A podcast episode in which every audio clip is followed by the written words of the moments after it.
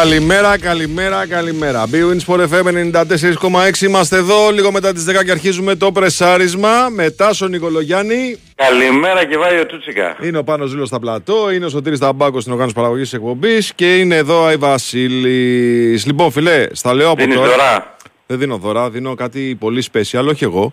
Υπάρχει μια ε, προσφορά της ΠαΕ Παναθηναϊκός στους ακροατές του Bwin Sport FM.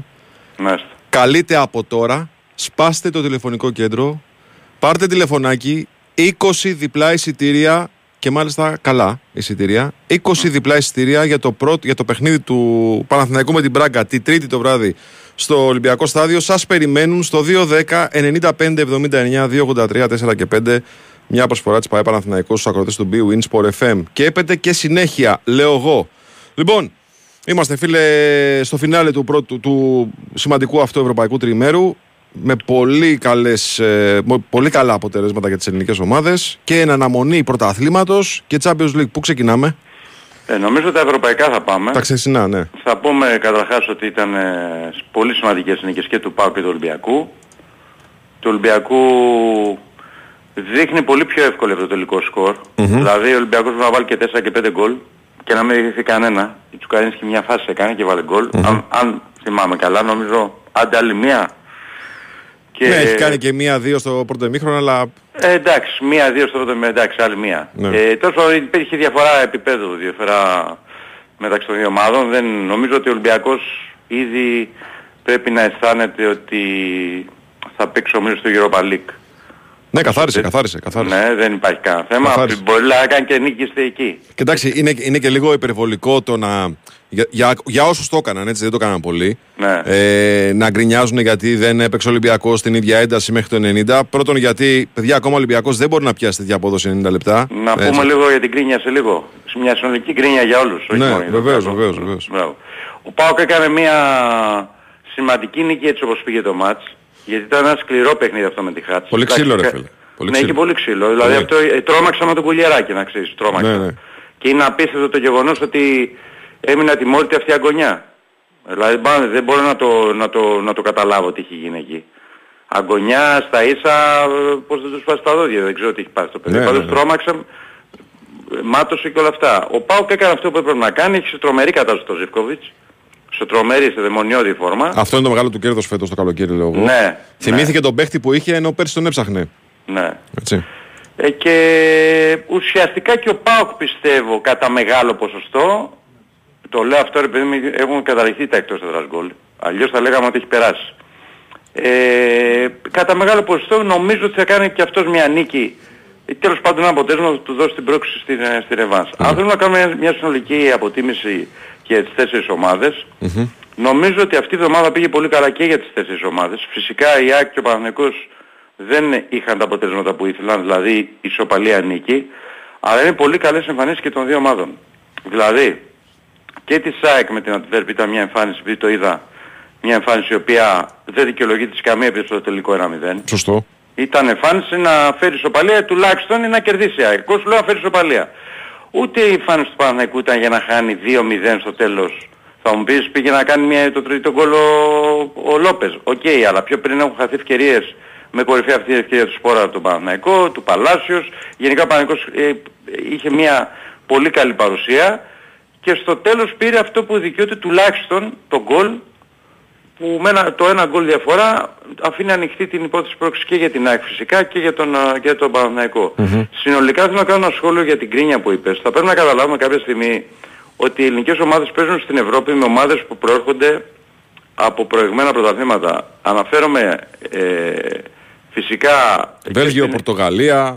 Μιλάω για Πορτογαλία, μιλάω για Βέλγιο, όπως πολύ σωστά λες. Εντάξει, μπορεί να πει κάποιος ότι η Σερβία όχι τόσο πολύ. Ναι, εντάξει, έπαιξε με την Γκένγκ πριν ο Ολυμπιακός. Έπαιξε όμως με την Γκέν πιο Έτσι. πριν, με το Βέλγιο, Ο σωστά. Πάοκ έβγαλε τη Χάιντουκ έξω. Ο Πάοκ έβγαλε έξω την Κροατία. Θέλω να πω λίγο ότι ε, στην παρούσα φάση, και επειδή είμαστε τέλη Αυγούστου, κανέναν δεν πρέπει να ενδιαφέρει η απόδοση των ομάδων. Αυτό που του- πρέπει να τους ενδιαφέρει όλους είναι αν οι ομάδες καταφέρουν να μπουν σε ομίλους.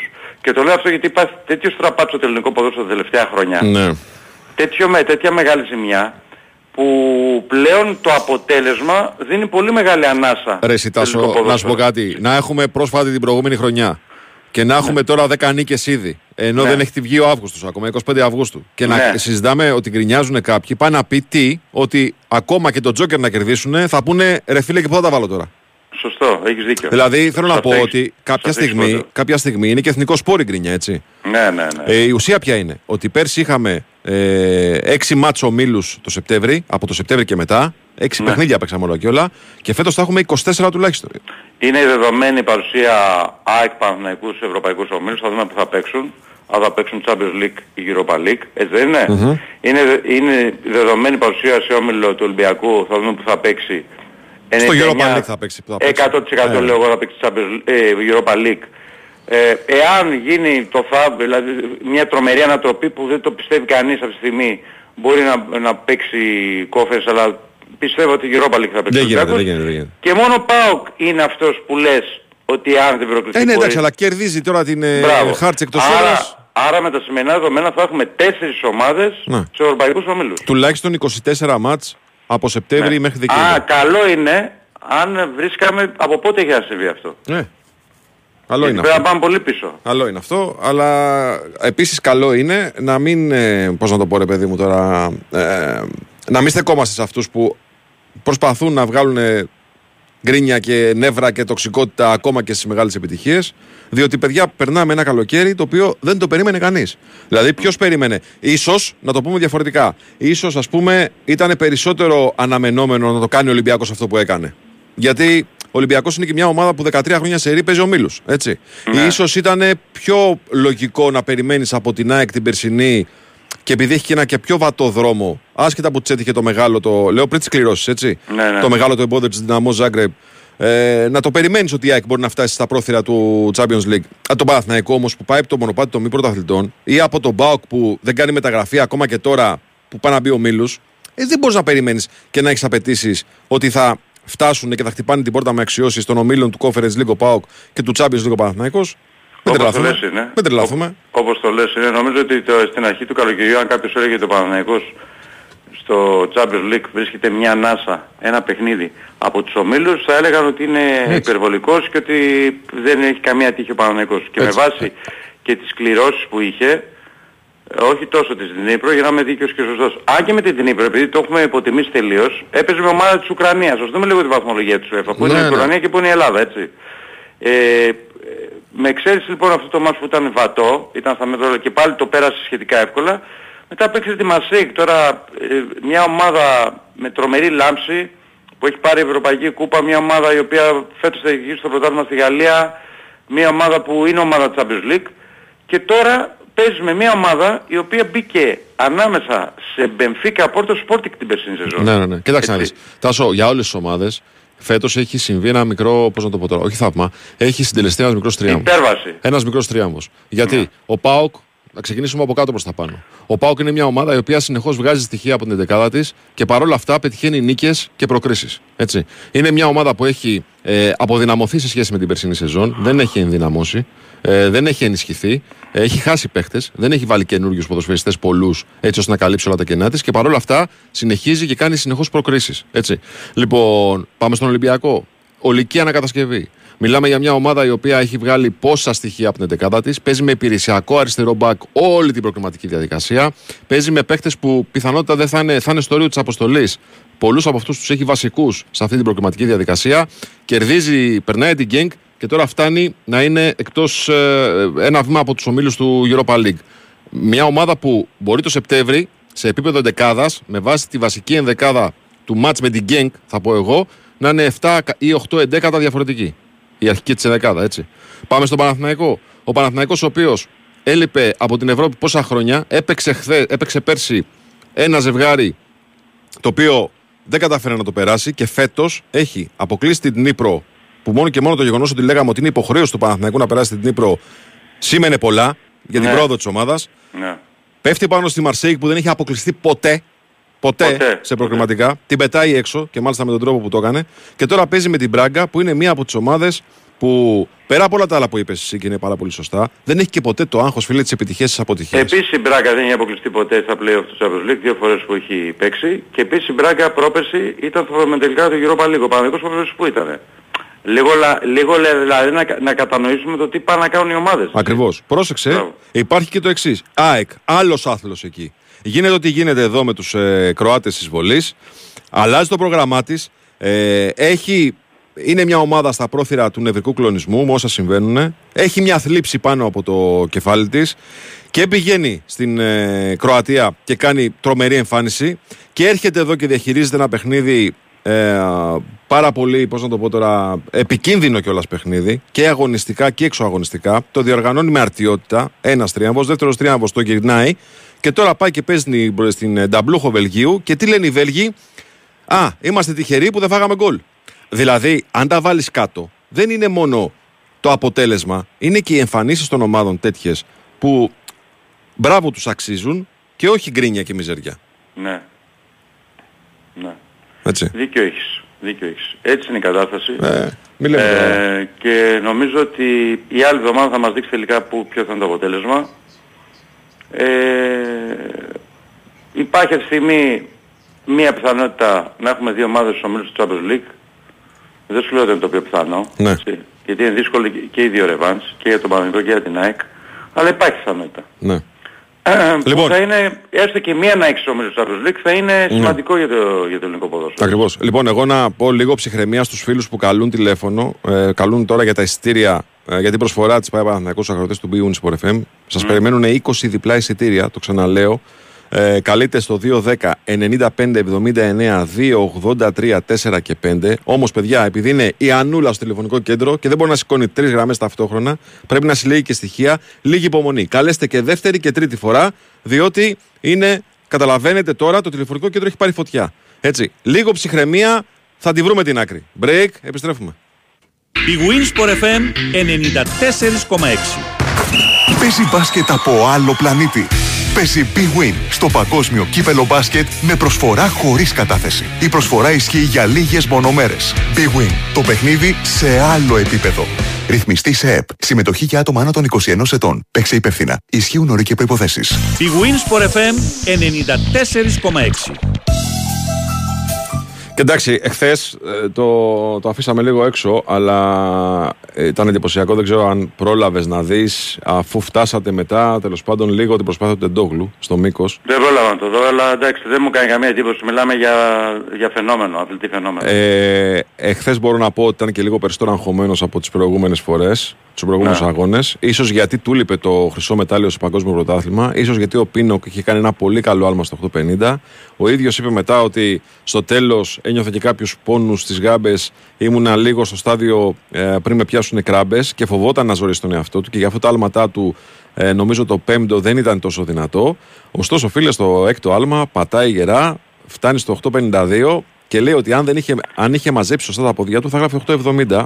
Ε, τη σέβομαι την άποψη αυτή γιατί ξέρεις, ένας αθλητής ο οποίος ξέρει τεχνικές λεπτομέρειες πολύ καλύτερα από το άθλημα.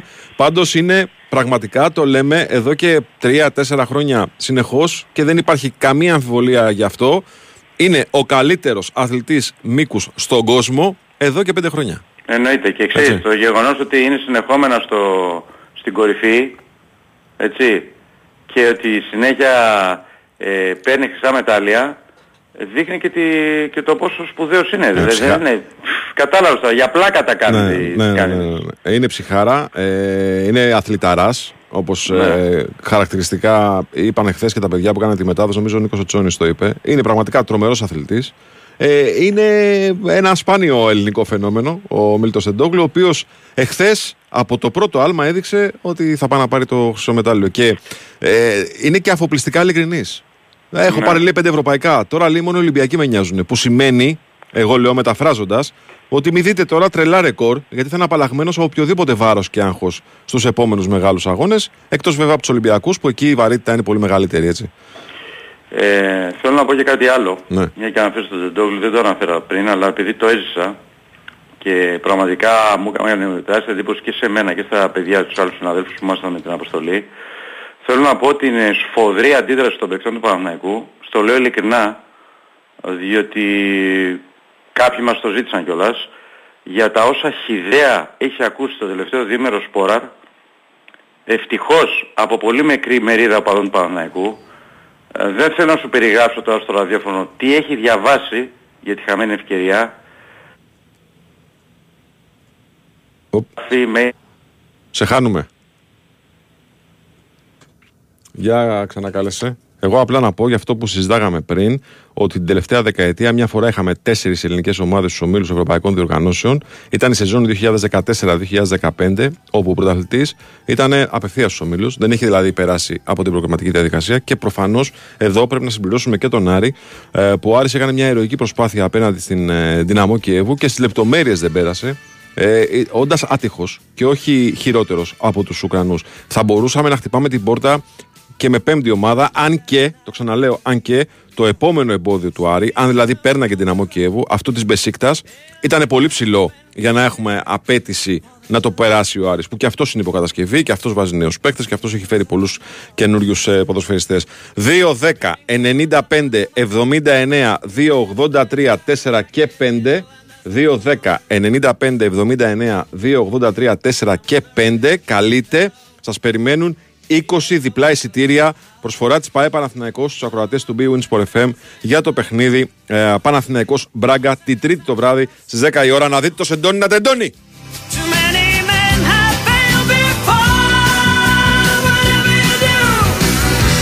Έχουμε και παγκόσμιο κύπελο μπάσκετ. Το παγκόσμιο κύπελο μπάσκετ έφτασε και στην BWIN με μια προσφορά χωρίς κατάθεση που μοιράζει εκπληκτικά δώρα. Η προσφορά ισχύει για λίγες μόνο μέρες. Ρυθμιστής ΕΕΠ, συμμετοχή για άτομα άνω των 21 ετών. Παίξει υπεύθυνα όροι και προποθέσει στο bwin.gr.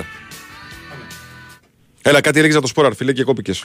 Λέω ρε παιδί μου ότι μου έκανε εντύπωση, δεν ξέρω αν ακούστηκε όλος ο πρόλογος που είπα. Γιατί όσοι ήμασταν στην αποστολή και εγώ και οι συνάδελφοι, η σφοδρή αντίδραση όλων των παιχτών του Παναθηναϊκού στη χιδαία επίθεση που δέχτηκε το τελευταίο διήμερο ο Σποράδη για τη χαμένη ευκαιρία στη, στην Πράγκα. Μπορεί οποιοδήποτε να έχει την άποψή του. Έτσι. Δεν το συζητάμε αυτό. Μπορεί κάποιος να, να υποστηρίζει ότι ο Σπόρας δεν κάνει. Λέω εγώ τώρα έτσι. Λέω μια άποψη. Ο δεν κάνει για τον Παναγενικό. Θέλει κάποιον καλύτερο επιθετικό. Είναι ελεύθερος να το κάνει φυσικά. Μπορεί να υποστηρίζει το οτιδήποτε. Μπορεί να κάνει την κριτική. Μπορεί να το κάνουμε και εμείς κριτική. Το να διαβάζει ποδοσφαιριστής, να πεθάνει, να πάθει καρκίνο αυτός και τα παιδιά του. Αναγία μου. Και όλα αυτά, επειδή έχασε μία μπιπ ευκαιρία στο παιχνίδι την Πράγκα, είναι ντροπή. Και δεν μπορεί αυτό να λέγεται τουλάχιστον, δε- γενικά δεν πρέπει να λέγεται από κανέναν. Πόσο μάλλον από οπαδούς μιας ομάδας στην οποία παίξεις παίζει. Πρέπει να σου πω ότι έχω να το ζήσω χρόνια αυτή τη σφοδρή αντίδραση των παικτών, οι οποίοι μας είπαν ότι όποιος είναι απέναντι σε παίκτη της ομάδας είναι απέναντι σε όλη την ομαδα Και θα βρει απέναντι όλους τους παίκτες και τον προπονητή. Ο πρώτος που αντέδρασε, και έχει πολύ σημασία να σου το πω αυτό, ήταν ο Φώτης Ιωαννίδης. Ο οποίος ήταν θυμωμένος.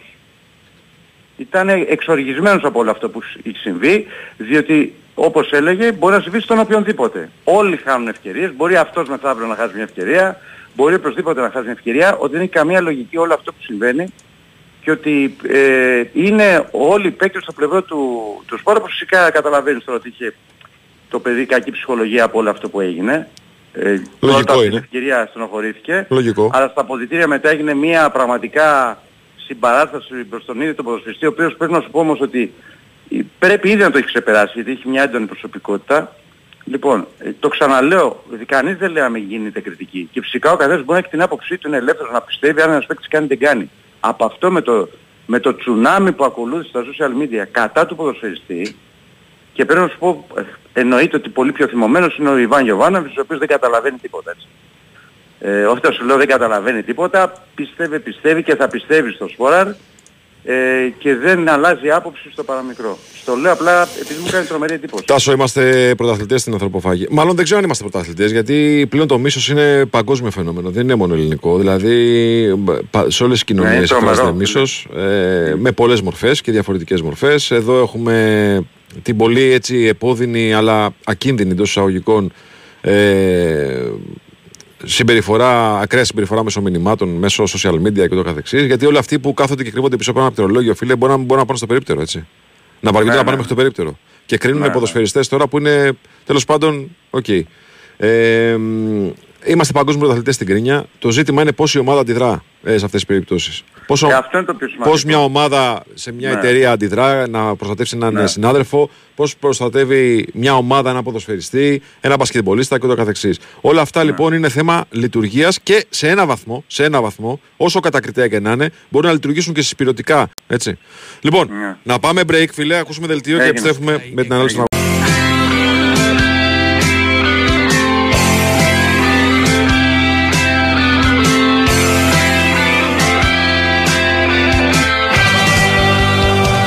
Λοιπόν, εδώ είμαστε. Επιστρέψαμε με Wins Sport FM 94,6. Λίγο μετά τις 10.30 επιστρέφουμε στο πρεσάρισμα με πάνω ρίλο στα πλατό. Στον Τρίτα Μπάκο, στην οργάνωση παραγωγής εκπομπής. Βάει Σούτσικα στο μικρόφωνο. Λοιπόν, αυτό που λέμε κυριολεκτικά, ρίξατε το τηλεφωνικό κέντρο, συνέβη και γίνονται τώρα προσπάθειες να αποκατασταθεί. Οπότε λοιπόν, κρατήστε μια παύση ε, στα τηλέφωνά σας. Μην καλείτε τώρα, ταλαιπωρήστε χωρίς λόγο.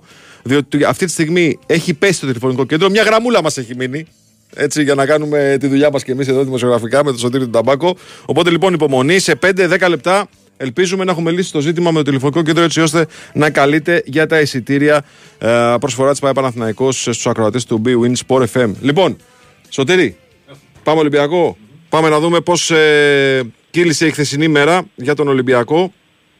Ένα παιχνίδι το οποίο, αν ε, θυμηθούμε τη χθεσινή συζήτηση που είχαμε με τον Νίκο Σταματέλο, ότι δηλαδή ο Ολυμπιακός θέλει να φτιάξει τις βάσεις έτσι ώστε να κάνει τελείως τυπική τη ρεβάν στην ε, Σερβία, το πέτυχε σε απόλυτο βαθμό και μάλιστα με μ, ένα, μια εικόνα, αγωνιστική εικόνα στο πρώτο 45 λεπτό, τέτοια που να ανοίγει και την όρεξη στους φίλους του Ολυμπιακού. Νικόλα, το είδες από μέσα εσύ, φαντάζομαι ότι έχεις περισσότερα να μας πεις. Καλημέρα. Καλημέρα Βάγε. Κοίταξε, έχει τέσσερα παιχνίδια επίσημα ο Ολυμπιακός μέχρι τώρα. Τα δύο είναι και κλεισμένο των θυρών και εκτός έδρας. Τα άλλα δύο που είχε με κόσμο έχει κάνει πολύ καλύτερες εμφανίσεις από αυτά που είχαμε δει με Γκένκ και Πανσεραϊκό. Α, Που σημαίνει ότι τώρα που χτίζεται η ομάδα, τώρα που είναι ξεκίνημα σεζόν, έχει και την ανάγκη, την όθηση του κόσμου. Ε, βέβαια το χθεσινό παρά ήταν καλό. Τώρα θα μου πεις, ε, γκρινιάζεις από τη μία που δεν παίζει καλά η ομάδα. Γκρινιάζεις από την άλλη που παραπέζει καλά η ομάδα. Ναι, ε, δεν γκρινιάζω. Απλά δεν περίμενε κανένας νομίζω τέτοια εικόνα στο πρώτο ημίχρονο. Ναι, ναι, ναι. Το πρώτο ημίχρονο ήταν ε, καταιγιστικός Ολυμπιακός. Δηλαδή έχει, ε, έχει βάλει δύο γκολ στο πρώτο τέταρτο, έχει δοκάρει, έχει φάσεις. Ε, το, το γκολ του, του Μασούρα θα μου πεις ακυρώθηκε, ναι. Ενώ είναι μέσα στη φάση πιέζει τους Σέρβους, δεν τους αφήνει να πάρουν ανάσα. Ναι, αλήθεια είναι. Α, οι, Σέ- οι Σέρβοι έχουν απειλήσει στο φινάλε του πρώτου ημιχρόνου. Ε, με μια προσπάθεια από δεξιά που πάει μπάλα δίπλα από το δεξιδοκάτι του Πασχαλάκη. Δεν έχουν άλλη φάση να καταγράψει απειλή.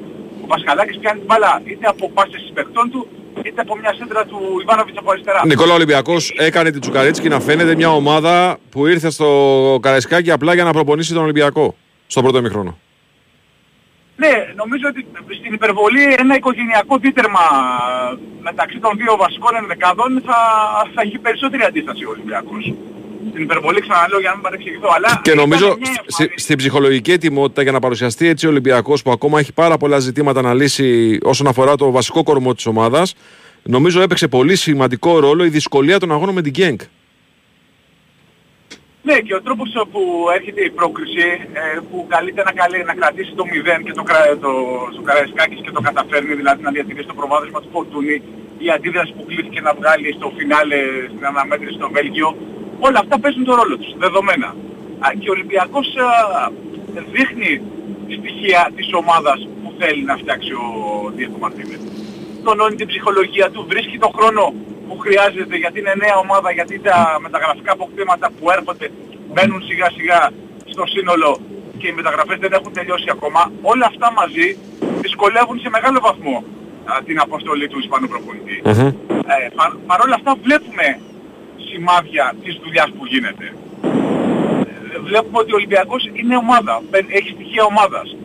Δεν είναι ακόμα έτοιμος και είναι λογικό με τις κινήσεις που γίνονται τη δεδομένη χρονική στιγμή να μην είναι ακόμα έτοιμος. Αν υπάρχει Όπως- μια βασική διαφορά σε σχέση με την περσινή αντίστοιχη περίοδο, α, μπορούμε να πούμε ότι είναι αυτή ότι ο Ολυμπιακός μοιάζει να δομείται σε πιο ποδοσφαιρικής ε, λογικής βάσης. Συμφωνώ. Έτσι. Έχουμε το Α, έχουμε το Β. Είναι πάνω στο- στο, ακριβώς. Υπάρχει σχέδιο που ακολουθείται ε, από τους ε, ανθρώπους του Ολυμπιακού προκειμένου να δημιουργηθεί μια ομάδα που θα φέρει σε πέρα στην αποστολή της. Η πρώτη αποστολή ήταν να, πετύ- να πάρει την είσοδο στους ομίλους του Europa. Είναι πάρα πολύ κοντά ο Ολυμπιακός να το κάνει. Είναι το μεγάλο φαβορή. Δηλαδή θα πρέπει την ερχόμενη πέμπτη να δούμε απίστευτα πράγματα α, για να μην, ε, να μην συμβεί αυτό. Οπότε ε, έκανε. Λοιπόν και ο Ορτέγκα απόγευμα 7.30 θα είναι στο Ελευθέριος Βενιζέλος. Ναι. Στην επίσημη ενημέρωση της Δευτέρα Ολυμπιακού. Σκάνε και τα back, Γιατί- σκάνε και τα extreme. Βλέπεις τι γίνεται έτσι. Εχθές είδαμε τον Έσε, είδες που σου είπα εγώ; Ότι θα δούμε και Έσε. Ε, τον είδαμε. Έτσι όπως ήταν τον Και Πορόσο είδαμε που δεν το περιμέναμε. και Πορόσο είδαμε. Ναι. Ναι. Ε, να είχε την κάρτα ο Ρέτσος, ήθελε να τον ξεκουράσει κιόλας. Οπότε μπαίνουν σιγά σιγά οι παίκτες. Είδαμε Ελκαμπή βασικό. Ε, Είναι ακόμα ε, σε περιστάδιο δημιουργίας ο Ολυμπιακός. Ε, θα δούμε τους νέους παίκτες. Ε, προσπαθεί να τους χωρέσει ο Μαρτίνεφ να τους δώσει χρόνο συμμετοχής για να δει ακριβώς την κατάσταση στην οποία βρίσκονται γιατί έχει και συνεχόμενα παιχνίδια έχει τον Ατρόμητο, τη Ρεβάνης με την ε, Τσουκαρίνσκι, έχει τη Λαμία ε, και θέλει να φτιάξει, να κάνει τα βήματα που έχει στο πλάνο του ο Ισπανός προπονητής προκειμένου να παρουσιάζει ο Ολυμπιακός σημάδια βελτίωσης. Μμμ. Νομίζω ότι είναι σε καλό δρόμο. Νομίζω, Αυτό δείχνει. νομίζω ότι ατομικά πάλι η Φορτούνη σε χώρισε έτσι. Ήταν Ελκαμπή, άλλο. πολύ καλός. Άλλο. Ο, ο Φορτούνης νομίζω ότι είναι ε, βγάζει ποιότητα που έχει ανάγκη ο Ολυμπιακός σε- σε- στο δημιουργικό κομμάτι και ξεχυλίζει ποιότητα, όχι απλά βγάζει ποιότητα. Ξε- Θα μου πεις τώρα θα τον μάθουμε; Όχι δεν θα τον μάθουμε τώρα, εννοείται δεν θα τον μάθουμε τώρα. Απλά α, μας το θύμισε για ακόμη μια φορά στην ε, χθεσινή αναμέτρηση και είχαμε και τη λαϊκή απέτηση ε, από, το, από τους φίλους του Ολυμπιακού στο Καραϊσκάκης να παραμείνει στον Ολυμπιακό. Μμμ. Πρόταση δεν υπάρχει. Και όσο δεν υπάρχει πρόταση, δεν κάνουμε κουβέντα. Το Εντάξει. ότι έχουν πλησιάσει τον Φορτούνι οι Άραβες, δεν τον έχουν πλησιάσει. Αλλά άλλο αυτό, άλλο ότι υπάρχει πρόταση για να φύγει. Καλά να είναι το παλικάρι, μοιάζει και πολύ καλά σωματικά, μοιάζει και πολύ καλά σε επίπεδο ψυχολογικό, μοιάζει και με, με, το, με τρομερή αυτοπεποίθηση. Τα τελειώματά του είναι τρομερά. Χθες την έστειλε την μπάλα σε στημένη εκεί που πάνε οι αράχνες. Είναι, είναι, είναι σε πολύ. Αυτή τη στιγμή είναι το νούμερο ένα στον Ολυμπιακό. Συμφωνούμε απόλυτα. Έτσι. Είναι το νούμερο ένα. Αιτία Ναι. Παύλα. Και είναι ο άνθρωπος που τον έχεις στο γήπεδο και ξέρεις ότι θα κάτσει μια δύσκολη και θα, τη, θα σε βγάλει από τη δύσκολη θέση. Ναι. Θα τα καταφέρει. Οπότε μια χαρά είμαστε. Συμφωνούμε. Ε, σημαντικά και τα γκολ του LKB γιατί είναι κάθε καινούριο center for τι θέλει την μπάλα να πηγαίνει στα δίχτυα για να τονώνει την αυτοπεποίθηση. Το βάλε δύο τεμάχια χθες. Δεν είναι Ακριβώς. λίγα. Έτσι. Το σέντερ φορ ε, τρέφεται και έχει και δοκάρι. Ναι. Το σέντερ φορ τρέφεται από τα γκολ. Πολύ περισσότερο όταν είναι νέος στην ομάδα και ψάχνει τρόπο να τονώσει την ψυχολογία του να δηλώσει ξέρεις κάτι εδώ είμαι. Ναι, ναι, ναι. Οκ, ψάχνει ο Ολυμπιακός για επιθετικό αλλά και εγώ εδώ είμαι. Ε, μην με ξεχνάτε. Και το είπε ξεκάθαρα ο Ελ Κααμπί χθες. Για πες μας λίγο για ΕΣΕ. Γιατί η αλήθεια είναι ότι μπήκε σε μια, σε, σε, ένα, σε μια φάση του παιχνιδιού που είχε ψηλοσκορπίσει το μάτς, έτσι. Δηλαδή Σωστό, δεν, ναι, ήταν, δεν ναι. ήταν οι ομάδες ε, όπως μπήκαν στο γήπεδο. Συμφωνούμε απόλυτα. Γι' αυτό άσε να τον δούμε και στα υπόλοιπα παιχνίδια, αλλά ξέρεις, δεν θα κρυφτεί από ένα μισάωρο. Έχει παιχνίδια στα πόδια του και θα μπει πιο γρήγορα α, στην ε, ομάδα. Έδειξε κάποια καλά στοιχεία, ξέρεις, να τρέξει, να πρεσάρει. Ε, αλλά συμφωνώ απόλυτα σε αυτό που λες. Δεν μπήκε στο σημείο που ο Ολυμπιακός ήταν συγκεντρωμένος. Ε, δεν ένιωθε απειλή από τον αντίπαλο, ήταν το 3-0, χαλάρωσαν οι παίκτες του Ναι. Μαρτίνεφ και ξέρεις, περισσότερο από την ατομική ποιότητα θα έρχονταν, αν έρχονταν το τέταρτο γκολ, παρά από ομαδική προσπάθεια. Ε, ναι, γιατί γύριζε ο Ελαραμπή, γινόταν δεκάρι από θέση center for. Ήταν ο Σκάρπα μέσα να πάρει και αυτός την μπάλα να δημιουργήσει. Ήταν ο Φορτούνης πάλι μέσα και αυτός να δημιουργήσει. Κα- κάποια στιγμή δηλαδή λίγο. Ξέρεις, το κάναμε και λίγο παιχνίδι επίδειξης στο τέλος. Ναι, γιατί ε, σου λέω είναι οι συνθήκες τέτοιες που έδωσαν το δικαίωμα στους Ερυθρόλευκους Ναι. να κινηθούν ε, έτσι. Τώρα θα μου πεις, ε, ναι, ήρθε το γκολ στο, okay, ήρθε το γκολ στο τέλος από τους ε, Σέρβους. Η διαφορά ποιότητας νομίζω ήταν εμφανής. Μμμ, μμμ. Όσο και αν λέμε ότι έχουμε δει πολλά στο ποδόσφαιρο, έχουμε δει τα πάντα, ε, μεγάλο φαβόρι παραμένει ο Ολυμπιακός. Και το ξαναλέω ότι. Πώς το λένε. μ, Ε, το ξαναλέω, τα, οι δυσκολίες των αγώνων με την Γκένκ, γιατί ήταν πολλές οι δυσκολίες στους αγώνες με την Γκένκ, έφτιαξαν το δρόμο, άνοιξαν το δρόμο για να γίνει, να μπει έτσι τσιτωμένος Ολυμπιακός στο μάτς με την Τσουκαρίτσκι και ουσιαστικά να καθαρίσει την πουγάδα από το πρώτο ημίχρονο. Έτσι. Ο, ο Ολυμπιακός με την Γκένκ κέρδισε χρόνο, την πρόκριση και την ψυχολογία. Τώρα και με την ε, Τζουκαρίνσκι ε, επίσης ε, κερδίζει το χρόνο που θέλει Γιατί αν δεν έρχονταν θετικό αποτέλεσμα χθες, καταλαβαίνεις θα υπήρχε μια μουρμούρα. Ναι, βέβαια. έως γκρίνια. Τώρα ε, στ- στρέφονται στον Ολυμπιακό, στην Κυριακάτικη αναμέτρηση με τον Ατρόμητο. Σου λέει έχουμε νικήσει τον Πανσεραϊκό, να κάνουμε το 2 στα 2 με τον Ατρόμητο, να προχωράμε με νίκες, θα έρθει και διακοπή, να μπουν και οι καινούργοι Σιγά στην σιγά ομάδα, ναι, να μπαίνουν. να έρθουν και οι τελευταίες ε, πινελιές μέχρι την τελευταία ημέρα των μεταγραφών για να έχουν δικαίωμα να παίξουν και στην Ευρώπη. Γι' αυτό λέω μέχρι την Ναι. τελευταία ημέρα των, των μεταγραφών πανευρωπαϊκά. Αυτό είναι το ζητούμενο. Μμμ. Και περιμένουμε να δούμε παιχνίδι με παιχνίδι να παρουσιάζει ο Ολυμπιακός τα σημάδια βελτίωσης που θέλει και ο Δίγκο Μαρτίνεθ. Ωραία. Νίκολα μου νομίζω ότι χθες από το πρώτο ημίχρονο μπορεί να είναι απόλυτα ικανοποιημένος ο Μαρτίνεθ. Τώρα για το δεύτερο ημίχρονο είναι και λίγο υπερβολικό να ζητάει ακόμα και ο προπονητής ο ίδιος από μια ομάδα που σχηματίζεται ακόμα ε, για 90 λεπτά να έχει την ίδια ένταση στο παιχνίδι. Δεν μπορεί να συμβαίνει αυτό. ίδια ένταση στο παιχνίδι ε, στις 24 Αυγούστου δεν γίνεται. Σωστά. Σωστά. Όχι το λέω αν γιατί γίνονταν αυτό, αν γίνονταν αυτό θα υπήρχε θέμα μέσα στη χρονιά. θα ήταν Σοβαρό αφύσικο. θέμα μέσα. Θα ήταν αφύσικο, ναι. Πρώτον αυτό και δεύτερον, όχι το συζητάω γιατί ξέρεις υπάρχουν και πολλοί γκρίνια. Ναι, μωρέ, αλλά μετά χαλάρωσαν αυτό και νο- τι θέλεις να κάνουν δηλαδή; Ακόμα Άμα είναι. θες να γκρινιάξεις θα βρεις. Ε, χαίρομαι πολύ. Γι' Πάντα αυτό, βρίσκεις τρόπο να γκρινιάξεις. ε, γι' αυτό το λέω. Ωραία. Νίκολα μου, καλή σου μέρα. Να είσαι καλά πάλι, καλημέρα. Καλημέρα, καλημέρα, καλημέρα. You put up a fight. I'm living for giving the devil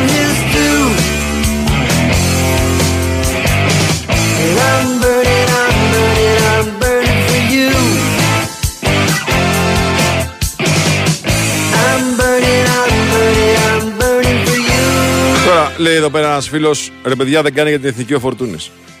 Έχει δίκιο γιατί δεν καλείται στην εθνική ο Φορτούνης. Και αυτή τη στιγμή ο Φορτούνης, παιδιά, θυμίζει το πολύ καλό Κώστα Φορτούνη ε, πριν, πριν τραυματιστεί που ήταν. ε, έφερε τον τίτλο και δικαίως νομίζω του καλύτερου Έλληνα ποδοσφαιριστή.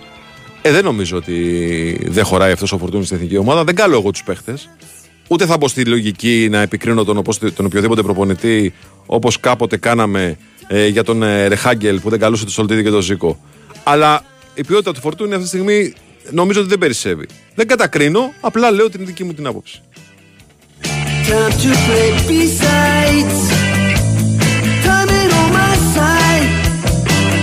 Time Δεν ξέρω, Τάσο, αν έχεις διαφορετική άποψη για τον Κώστα Φορτούνη και για, το, για τη φετινή του σεζόν, έτσι, μέχρι στιγμής Τις όπω να- τι να ξεκίνησε. πούμε για το Φορτούνη. Νομίζω ότι είναι- για το αν χωράει ή όχι στην εθνική ομάδα, αυτό λέω. Δεν το συζητάω καν αυτό. Μμμ. Δεν μπαίνει καν συζήτηση. Αλλά ξέρεις, στην εθνική ομάδα οι προπονητές λειτουργούν με τα δικά τους θέλω, ξέρεις, τα οποία πολλές φορές μας βρίσκουν αντίθετους σε εμάς Μμμ. Ε, και το αποτέλεσμα είναι αυτό που μετράει. Σωστό. Θυμάσαι με τον Ρεχάγκελ τι θόρυβος γινόταν με τις κλήσεις και κάποιους παίκτες δεν είχε κλείσει. Ε, Στολτίδη Ζήκος ήταν τότε το. Στο; Στολτίδη και Ζήκος ήταν τα δύο Ναι, ναι, μεγάλα. ναι, ναι. Και άλλοι, και άλλοι. Νομίζω και ο Γεωργάτος. Αλλά με τον Η Γεωργάτο Γιωργάτο έχει γίνει η μανούρα. Ναι. επεισόδιο, ναι, ναι. Τέλος πάντων, ε, ο Φορτούνης νομίζω ότι κάνει μια, μια, εξ- ένα εξαιρετικό καλοκαίρι αγώνων.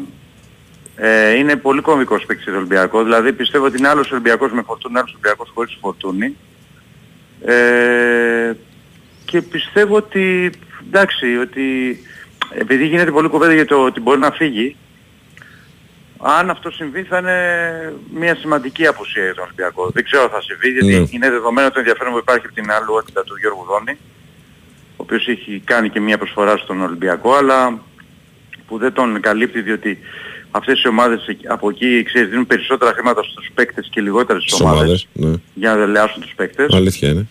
Ε, η αλήθεια είναι όμως ότι ο Φορτούνης για να είμαστε δίκαιοι και σωστοί ε, δεν έχει αξιοποιηθεί όσο έπρεπε από, το, από τους προπονητές που τον είχαν στα χέρια τους. Δηλαδή τον τελευταίο χρόνο τον προηγούμενο σε καμία περίπτωση. Κάποια στιγμή θυμάμαι ότι έκανε και μόνος τους προπονήσεις, αν δεν κάνω λάθος, Μμμ. το προηγούμενο καλοκαίρι. Ε, εντάξει, ε, βλέποντας το ταλέντο του λες πώς γίνεται αυτό, αλλά οκ. Ε, τώρα το MVP επειδή έβαλε γκολ στην Τσουκαρίτσκι και τη λέει κολοπεδινίτσα κιόλα ένας φίλος. Αδερφέ, ε, με αυτούς παίζουν οι ομάδες μας. Παιδιά δεν είναι, δεν υπάρχει, παιδιά καταρχάς να ξέρετε κάτι, δεν υπάρχουν καφενεία καλοκαίρι. Να τελειώσω αυτή η ιστορία. Ναι. Καφενεία ευρωπαϊκά καλοκαίρι δεν υπάρχουν. Έχουν γίνει ζημιές, έχει αποκλει- έχουν αποκλειστεί ομάδες από ομάδες του Λουξεμβούργου. Ε, ε, ε, έχουν αποκλειστεί ομάδες από ομάδες που ήταν πολύ μικρότερης δυναμικότητας. Το καλοκαίρι όλα τα παιχνίδια είναι πάρα πολύ επικίνδυνα για όλες τις ομάδες. Έτσι. Και πώς- Αλλά πέρα από αυτό, συγγνώμη, πέρα από αυτό ο Φορτούνης δεν ήταν μόνος σε αυτό το παιχνίδι καλός, ήταν γενικά είναι καλός ο Φορτούνης. Ε, όποτε βέβαια. παίζει. Εννοείται. εννοείται. Έτσι. Και τώρα για το φίλο του Ραφαήλ που λέει: Είναι δυνατόν να λέμε πως ο Ολυμπιακός έκανε παιχνιδάρα και εξαφάνισε μια ομάδα. Ραφαήλ, ο Ολυμπιακός κουτουλάει το κεφάλι του πάνω στη λογική εδώ και περίπου 1,5 χρόνο. Έτσι. Ναι. Λοιπόν, έχει κάνει ό,τι λάθος μπορούσε να κάνει μια ΠαΕ ε, κατά τη διάρκεια της περσινής σεζόν. Νομίζω ότι το έχει κάνει.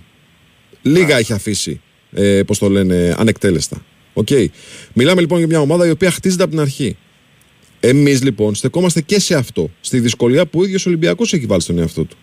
Που τώρα μοιάζει να το δομεί διαφορετικά το πράγμα. Έτσι, με περισσότερη λογική μέσα στο, στη δόμηση του ρόστερ. Θυμίζω ότι μέχρι πριν από λίγους μήνες είχε 50-48 ενεργά συμβόλαια. Μιλάμε τώρα για ένα πράγμα το οποίο ήταν περισσότερο βαβέλ και λιγότερο αποδυτήρια.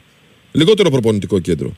Αυτό λοιπόν το πράγμα σιγά σιγά αρχίζει και σχηματοποιείται και είναι την ομάδα. Δεν υπάρχει λοιπόν για τον Ολυμπιακό τίποτα εύκολο το φετινό καλοκαίρι. Πόσο μάλλον από τη στιγμή που καθυστέρησε κιόλας να υλοποιήσει το μεταγραφικό του σχεδιασμό.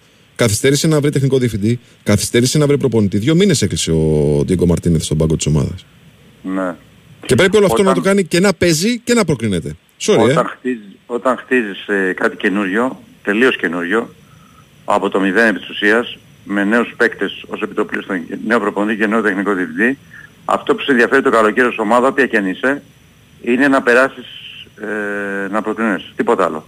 Δεν σε ενδιαφέρει πώς παίζεις, σε ενδιαφέρει να προκρίνεις για να κερδίσεις χρόνο. Λοιπόν, Αυτή έχω είναι η μια, πραγματικότητα. μια εκτακτή είδηση, φίλε, από Ναι. Μανίλα. Λοιπόν, έχουμε μια σοκαριστική είδηση για την εθνική ομάδα μπάσκετ.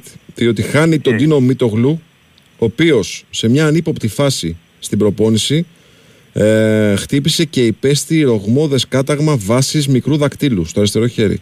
Πω- Είναι εκτός ε, αποστολής και μάλιστα δεν μπορεί να αντικατασταθεί κιόλας. Οπότε λοιπόν η εθνική μας ομάδα θα είναι με μείον ένα παίχτη. Ε, είναι ρεπορτάζ που στέλνει ο Χρήστος Ρομπόλης από την ε, Μανίλα. Σε 6 λεπτά αρχίζει το παγκόσμιο κύπελο. Μπάσκετ. Ναι. Λοιπόν, και γενικά αυτό το γκρι σύννεφο που είναι πάνω στο κεφάλι του Μίτογλου δεν λέει να φύγει. Ε, Με τελευταίο επεισόδιο αυτό. Ε, Χωρίς έναν από τους καλύτερους παίκτες της, έναν ακόμα, η εθνική στην προσπάθεια σε αυτό το παγκόσμιο κύπελο. Έτσι. Με ρογμούδες κάταγμα βάσης μικρού δακτύλου. Τι να πούμε, περαστικά στο παιδί, τι να πούμε, πραγματικά είναι... Είναι, είναι, είναι, είναι τρομερό. Δηλαδή παραμονές τώρα του παγκοσμίου κυπέλου να παθαίνεις κι άλλη ζημιά. Είχες ταλαιπωρηθεί τόσο καιρό με όλα αυτά που συνέβησαν. Τα ξεπέρασες, έκανες υπομονή. Έτσι. Ε, και εκεί που ξεκινάς Και μάλιστα με δυνατά, λαχτάρα, δυνατά, ξεκίνησε πολύ, πολύ δυνατά. ε, με λαχτάρα να παίξεις και πάλι, σου συμβαίνει αυτό. Τι να πω. Εντάξει. Λοιπόν, ο Βασίλης από τα Πετράλου να λέει ότι Τσουκαρίσκι δεν πρέσαρε ψηλά όπως η Γκίνγκ, αλλά περίμενε πίσω. Δεύτερον, έδειξε πολύ χαμηλό επίπεδο. Λέει τυχαίο. Βασίλη, τι εννοείς, τι περίμενες να κάνει Τσουκαρίσκι, δηλαδή, τη Ρεάλ Μαδρίτη στο Καραϊσκάκι. Δεν κατάλαβα. Και τι εννοείς, δηλαδή, ότι έκατσε να χάσει; Δηλαδή, εσύ πιστεύεις ότι υπάρχουν ομάδες σε αυτό το επίπεδο που παίζουν την πρόκρισή τους στους ομίλους του Europa League και κάθονται τραβάνε χειρόφωνο και λένε Ελά, μωρέ, ο Ολυμπιακός είναι φιλαράκια μας να περάσουν. Ρε, παιδιά, ακούτε τι λέτε. Α, κα- καταλαβαίνετε τι βάζετε στο τραπέζι της κουβέντας; Ε, σε τέτοια βάση, δηλαδή, τι μπορείς να συζητήσεις, πραγματικά τι μπορείς να συζητήσεις; Λοιπόν, πάμε σιγά σιγά για να κλείσουμε την ώρα αυτή. Εγώ να σας θυμίσω ότι πάντα μαζί μας είναι η BWIN. Το παγκόσμιο κύπελο μπάσκετ έφτασε στην BWIN με μια προσφορά χωρίς κατάθεση που μοιράζει εκπληκτικά δώρα. Η προσφορά ισχύει για λίγες μονομέρε. Ρυθμιστή σε ΕΠ, συμμετοχή για άτομα άνω των 21 ετών. Παίξει υπεύθυνα όροι και προποθέσει στο bwin.gr. Τι θέλουμε, ε, κύριε Πρόεδρε;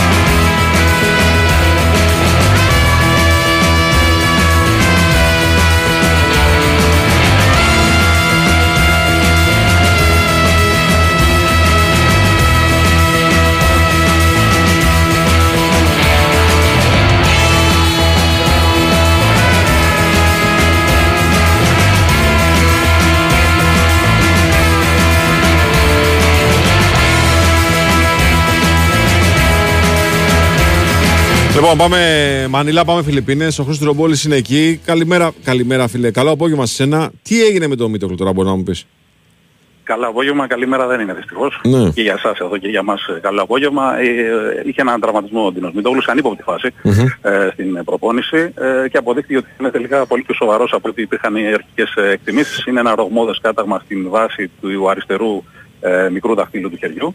Ε, και αυτό τον καθιστά ε, ε, αν- ανέτοιμο, ανήμπορο να βοηθήσει την εθνική ομάδα στο παγκόσμιο κύπελο. Είναι οριστικά εκτός, δεν είναι δηλαδή ότι ε, θα τον περιμένουμε κάποιες μέρες. Είναι οριστικά νοκάουτ για όλο το τουρνουά και δεν υπάρχει και δυνατότητα αντικατάστασης. Έτσι, γιατί οι ομάδες δηλώθηκαν χθες στην, ε, στη FIBA, το απόγευμα ήταν η Τεχνική Επιτροπή, έτσι η παραμονή της έναρξης του παγκόσμιου το οποίο αρχίζει σε λίγες ώρες ε, σε διάφορα γήπεδα αλλά και ακόμα στο δικό μας όμιλο.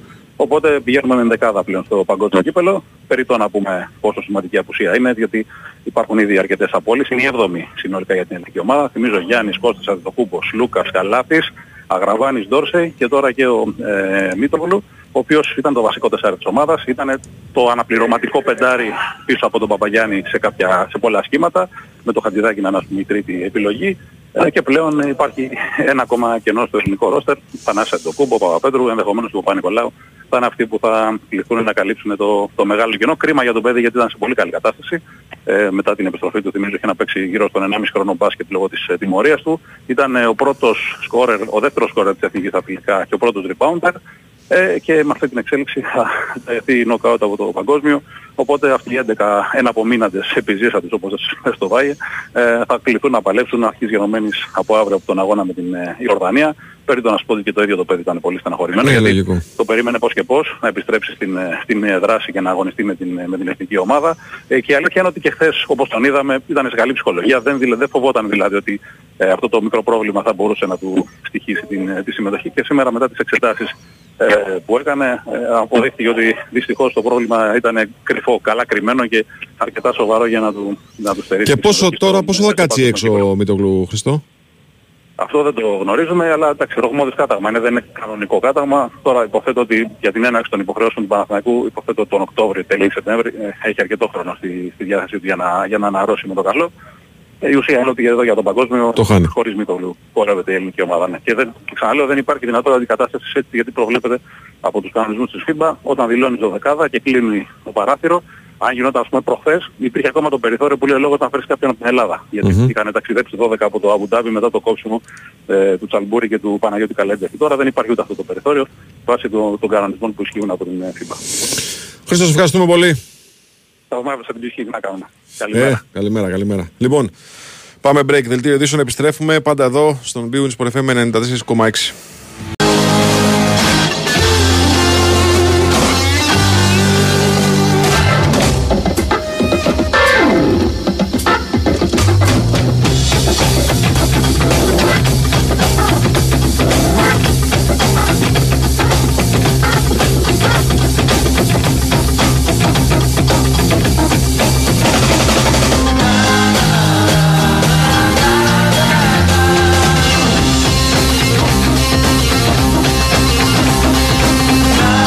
Λοιπόν, εδώ είμαστε. Επιστρέψαμε λίγο μετά τις 11 Big Wins Sport FM 94,6. Λοιπόν, έχει γίνει ένας μικρός πανικός, όχι μικρός, μεγάλος πανικός. Κατά τη διάρκεια του διαλύματος ε, γίνονται υπεράθροπες προσπάθειες να διορθωθεί η ζημιά στο τηλεφωνικό κέντρο, το οποίο προκάλεσατε εσείς με την τρέλα σας. Οπότε λοιπόν, αλλάζουμε τα δεδομένα. Στέλνετε μήνυμα. Έλατε να ρίξουμε και το site. Ελάτε να ρίξουμε και το ίντερνετ. Λοιπόν, ρίξαμε το τηλεφωνικό κέντρο. Το κάψαμε το τηλεφωνικό κέντρο, μάλιστα, ωραία. Τώρα πάμε να ρίξουμε το ίντερνετ. Λοιπόν, τι- ποια είναι η διαδικασία. Μπαίνετε στο sportfm.gr, πάτε στο ειδικό πεδίο επικοινωνίας, εκεί που στέλνετε τα μηνυματάκια σας, εκεί που βρίζετε το Σπόραρ, το Βάιο, τον Νικολογιάννη, το Ρίλο, τον οποιοδήποτε. Στείλτε λοιπόν τα μηνύματά σας εκεί. Όνομα, επώνυμο, τηλέφωνο. Όνομα, επώνυμο, τηλέφωνο. Για να μπείτε στην κλήρωση για τα εισιτήρια, τα 20 διπλά εισιτήρια που προσφέρει η ΠαΕ Παναθηναϊκός στους ακροατές του Big Win Sport FM. Λοιπόν, είπαμε, στο site του Big Win Sport FM μπαίνετε, κλικάρετε ε, το πεδίο επικοινωνίας, στέλνετε το μήνυμά σας εκεί, όνομα, επώνυμο, τηλέφωνο, προκειμένου να γίνει μετά η, πώς να το πω, η, ε, η κλήρωση και να κερδίσετε τα εισιτήρια για να πάτε να δείτε Μπρα- Παναθηναϊκός Μπράγκα την τρίτη το βράδυ στις 10 η ώρα. Λοιπόν, είπαμε, ρίξαμε το τηλεφωνικό κέντρο, πάμε να ρίξουμε και το διαδίκτυο. Θα είμαστε μόνοι μας για ένα διάστημα, έτσι εδώ με τον Πάνο Ρίλο στην τεχνική και μουσική επιμέλεια, με τον Σωτήρη Ταμπάκο στην οργάνωση παραγωγής εκπομπής. Είναι ο Βάιος Τσίκα στο μικρόφωνο. Καταλαβαίνετε ότι έχουμε αποκλειστεί από τον υπόλοιπο κόσμο διότι ε, στις 30 γραμμές που υπάρχουν διαθέσιμες για να επικοινωνείτε πρέπει να παίρνετε γύρω στους 1300 ταυτόχρονα οπότε λοιπόν λίγη υπομονή I need a loving and I'm not to play now. Α, μάλιστα, τα πρώτα 100 μηνύματα έσκασαν. Μίτσι. τα πρώτα 100 μηνύματα. Άρα καταλαβαίνετε ότι, παιδιά, εδώ, ε, επικεντρωθείτε εδώ, μπας και αναστήσουμε το τηλεφωνικό κέντρο, έτσι.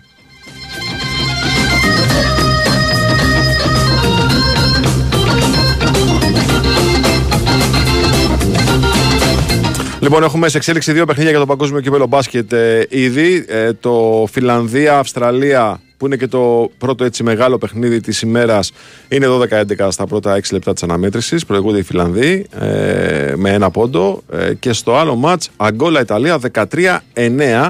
Εκεί είμαστε λίγο πιο νωρίς, 4,5 λεπτά για να τελειώσει, ε, 5,5 λεπτά για να τελειώσει η πρώτη περίοδος. Είμαστε στα 4,5 λεπτά.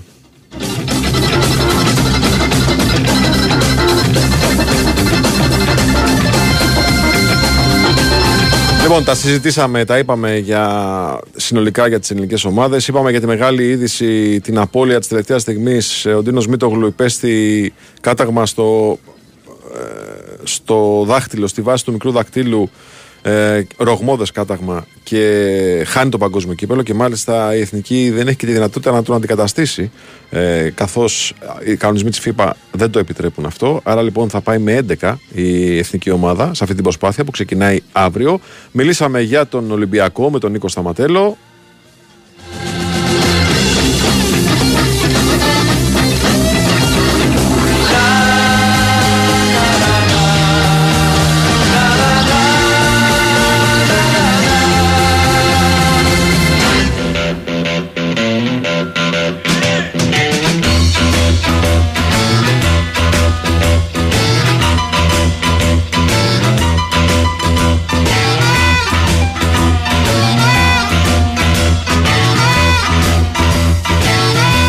Εσείς συνεχίζετε και στείλετε τα μηνύματά σας. Βλέπω είστε μαθημένοι, είστε ενημερωμένοι ε, και το κάνετε σωστά μέσω του ειδικού πεδίου επικοινωνίας ε, στο site του BWIN Sport FM. Μπαίνετε, γράφετε όνομα, ε, επώνυμο, τηλέφωνο για να μπείτε στην κλήρωση για τα 20 διπλά εισιτήρια.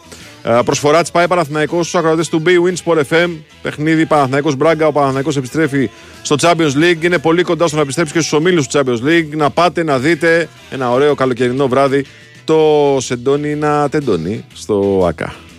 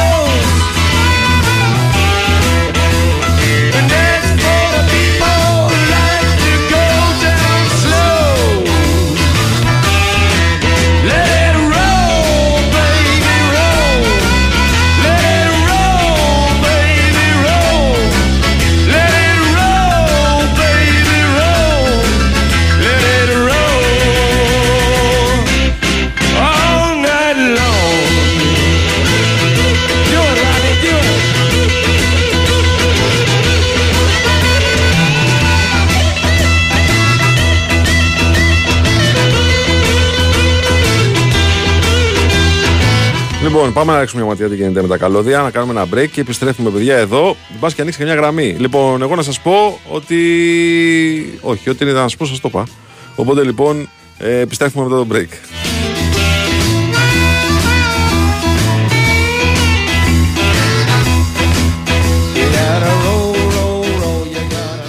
Η Winsport FM 94,6. Η Big Win παίζει στο ρυθμό του παγκόσμιου κυπέλου μπάσκετ και παρουσιάζει τα μεγαλύτερα αστέρια το παρκέ. Όσο δύσκολο είναι να προφέρεις το επώνυμό του, άλλο τόσο και ίσως δυσκολότερο είναι να το μαρκάρει κανείς. Σάι Γκίλτζιους Αλεξάνδερ, ένας γεννημένος σκόρερ στην υπηρεσία της εθνικής ομάδας του Καναδά. Η σεζόν που ολοκληρώθηκε πριν λίγους μήνες τον βρήκε να τερματίζει τέταρτο στη λίστα με τους πιο παραγωγικούς παίκτες του NBA. Με τη φανέλα των Thunder της Οκλαχώμα, σκόραρε 31,4 πόντους σε κάθε ματ, επίδοση που τον έστειλε στο All-Star Game αλλά και στην καλύτερη ομάδα του πρωταθλήματος. Πέρα από το σκοράρισμα, ο Αλεξάνδερ βελτιώθηκε συγκριτικά με τις προηγούμενες τέσσερις χρονιές του του στο κορυφαίο πρωτάθλημα μπάσκετ τόσο στα ποσοστά ευστοχία σε δίποτα και τρίποντα συνολικά, ανεβαίνοντας πάνω από το 50%, όσο και στις ελεύθερες βολές όπου ξεπέρασε το 90%. Αν και ζει ξεκάθαρα από το σκοράρισμα, η σεζόν που ολοκληρώθηκε τον βρήκε βελτιωμένο και σε δύο αμυντικές στατιστικές κατηγορίες. Ο Αλεξάνδρ στα 68 μάτς που έπαιξε με τους Thunder έγραψε 1,6 κλεψίματα και ένα μπλοκ ανά παιχνίδι. Οι κορυφαίοι του παγκόσμιου κυπέλου μπάσκετ έκαναν την εμφάνισή τους στο γήπεδο της Big Win. Χορηγία ενότητας Big Win. Ρυθμιστή σε ΕΠ. Συμμετοχή για άτομα άνω των 21 ετών. Παίξε υπεύθυνα. Παίζει μπάσκετ από άλλο πλανήτη. Παίζει Big Win στο παγκόσμιο κύπελο μπάσκετ με προσφορά χωρίς κατάθεση. Η προσφορά ισχύει για λίγες μονομέρες. Big Win. Το παιχνίδι σε άλλο επίπεδο. Ρυθμιστή σε ΕΠ. Συμμετοχή για άτομα άνω των 21 ετών. Παίξε υπεύθυνα. Ισχύουν όροι και προποθέσει. Η Wins for FM 94,6.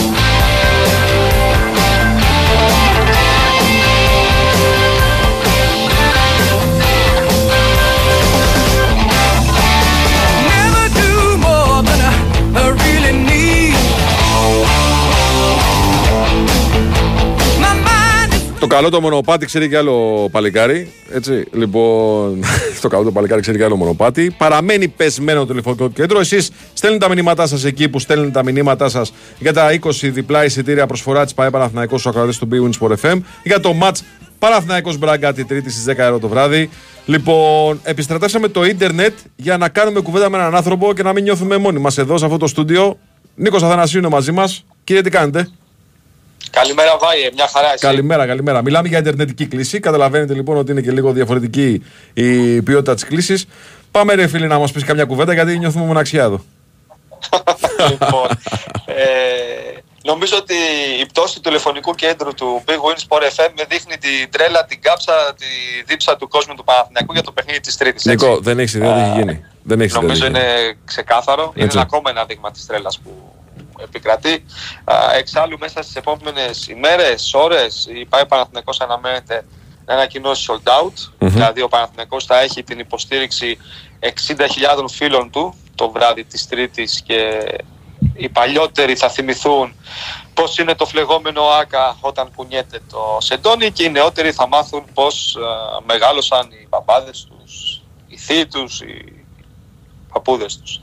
Α, πριν όμως από αυτό το μάτς, ο Παναθηναϊκός έχει το μάτς του σαββατου Μμμ. με τον Βόλο. Ε, νομίζω εντάξει, okay, μπορεί να ακουστεί λίγο κλισέ αυτό, αλλά είναι η πραγματικότητα. Ε, ο Παναθηναϊκός δεν έχει την πολυτέλεια ή και τα περιθώρια α, να κάνει ότι δεν υπάρχει αυτό το μάτς έτσι, με τον Βόλο στο γήπεδο του Λεωφόρου αύριο. Στις 8 είναι ένα παιχνίδι για την ένταξη του πρωταθλήματος του Παναθηναϊκού, είναι η πρεμιέρα του, είναι ο δεύτερος πολύ μεγάλος στόχος που έχει φέτος στο Τριφύλι, τον πρώτο δηλαδή την επιστροφή στους ομίλους Ευρωπαϊκής Διοργάνωσης τον έχει πετύχει και μάλιστα από πολύ νωρίς α, μέσα στη σεζόν. Ο δεύτερος μεγάλος στόχος αφορά την ε, κατάκτηση του φετινού πρωταθλήματος αλλά καταλαβαίνουμε όλοι ότι ε, ο Ιβάν Γιωβάνοβιτς θα πρέπει και νομίζω θα το κάνει ε, να διαχειριστεί λίγο διαφορετικά το παιχνίδι με το Βόλο σε σχέση με το πώς θα το έκανε και το πώς θα το είχε στο μυαλό του αν δεν υπήρχε το μάτς α, της Τρίτης με την Μπράγκα. Είναι πάρα πολύ σπουδαίο για τον Παναθηναϊκό αυτό το μάτς. Δεν είναι μόνο ένα παιχνίδι το οποίο θα τον βάλει στους ομίλους του Champions League μετά από 13 χρόνια. Είναι ένα παιχνίδι το οποίο θα του βάλει και κοντά στα 20-25 εκατομμύρια ευρώ στα ταμεία. Οπότε καταλαβαίνουμε όλοι ότι για κάθε ελληνική ομάδα το 2023 αυτά τα χρήματα είναι χρήματα που σου αλλάζουν τη ζωή. Οπότε νομίζω ότι το rotation όπως είπε και πριν ο, και ο Τάσος θα είναι, δεν θα είναι rotation Ιβάν Γιωβάνοβιτς. Μμμ. Δηλαδή ξέρεις, Θα είναι πιο βαθύ. 4-5 αλλαγές. Θα είναι πιο Ναι βαθύ. θα είναι πιο μεγάλο. Θα είναι rotation ότι την Τρίτη υπάρχει το match της δεκαετίας και βάλε.